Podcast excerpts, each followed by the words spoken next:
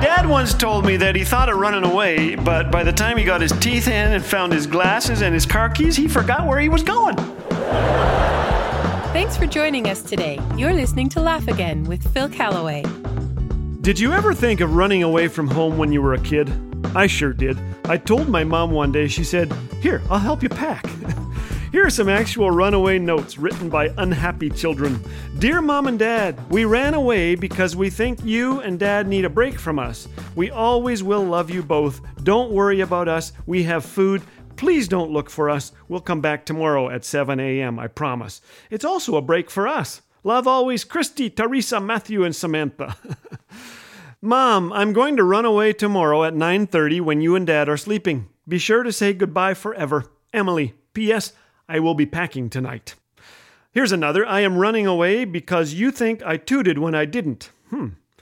Dear Mommy, your troubles are going to be gone soon. I will run away tomorrow so you can have a better life without me. Oh. Dear Mom, Dad, family, I got mad so I ran away. Meg. If you know your history, you know that the Soviet Union ran away from God in 1924, becoming the first state whose ideological objective was to eliminate religion and replace it with universal atheism. Multitudes of believers were sent to the gulags, where most died for being enemies of the state. Religious property was seized, believers were ridiculed and harassed, and atheism was propagated in schools. Children were told, Pray to God for candy and cookies. The children obeyed, nothing happened. Now pray to Stalin for candy and cookies. They did, and the candies and cookies arrived. That all changed in the 1980s, and before long, the world's most viewed movie, the Jesus film, was aired for the first time on Russian TV. A government official became a believer after watching the film and ordered sweeping changes in the educational system. Millions of Russian children began to hear the good news of Jesus Christ in state run schools. Here's one story from that era that I just love. When the Jesus film arrived in the city of Stavropol, Doug and Kyle Clarkson worked with a team of school teachers who wanted to base their curriculum on biblical principles and show the Jesus film to their students. The team soon ran out of Bibles. Someone mentioned that a warehouse outside of town once stored Bibles confiscated from Christians in the 1930s. And sure enough, they were right. The Bibles were still there. So they took a truck and loaded up. A laborer by the name of Dmitri, an agnostic college student, had come only for the day's wages. Midway through the job, the young man disappeared. Have you seen Dmitri? Someone asked. Dmitri was found weeping in the corner of the warehouse.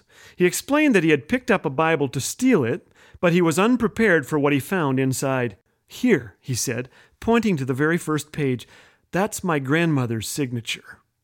Though decades separated a grandmother and her grandson, the most important message Dmitri could read was delivered in God's time and in God's way. I'm astounded at the lengths God will go for us. Someone said that the story of the Bible in five words is God gets his kids back. Jesus says in Matthew 18:12, "What do you think? If a man has a hundred sheep and one goes astray, will he not leave the 99 on the hills and go out to search for the one that is lost?" The answer, of course, is yes. No matter how far you have run from him, there's a good shepherd whose arms are open wide. Once you get to know him, of course, you'll have no desire to run away ever again. Speaking of running away, here's another note a little guy left for his parents. By the time you read this, I might be leaving.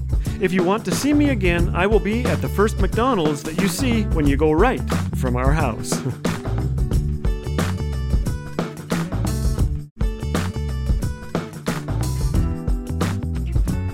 every Laugh Again listener who has graciously shared the impact this ministry has left on your life, thank you. We cherish all your words of encouragement. Like Dave, who recently wrote, Your videos have really helped to encourage me in a difficult season of my walk with the Lord.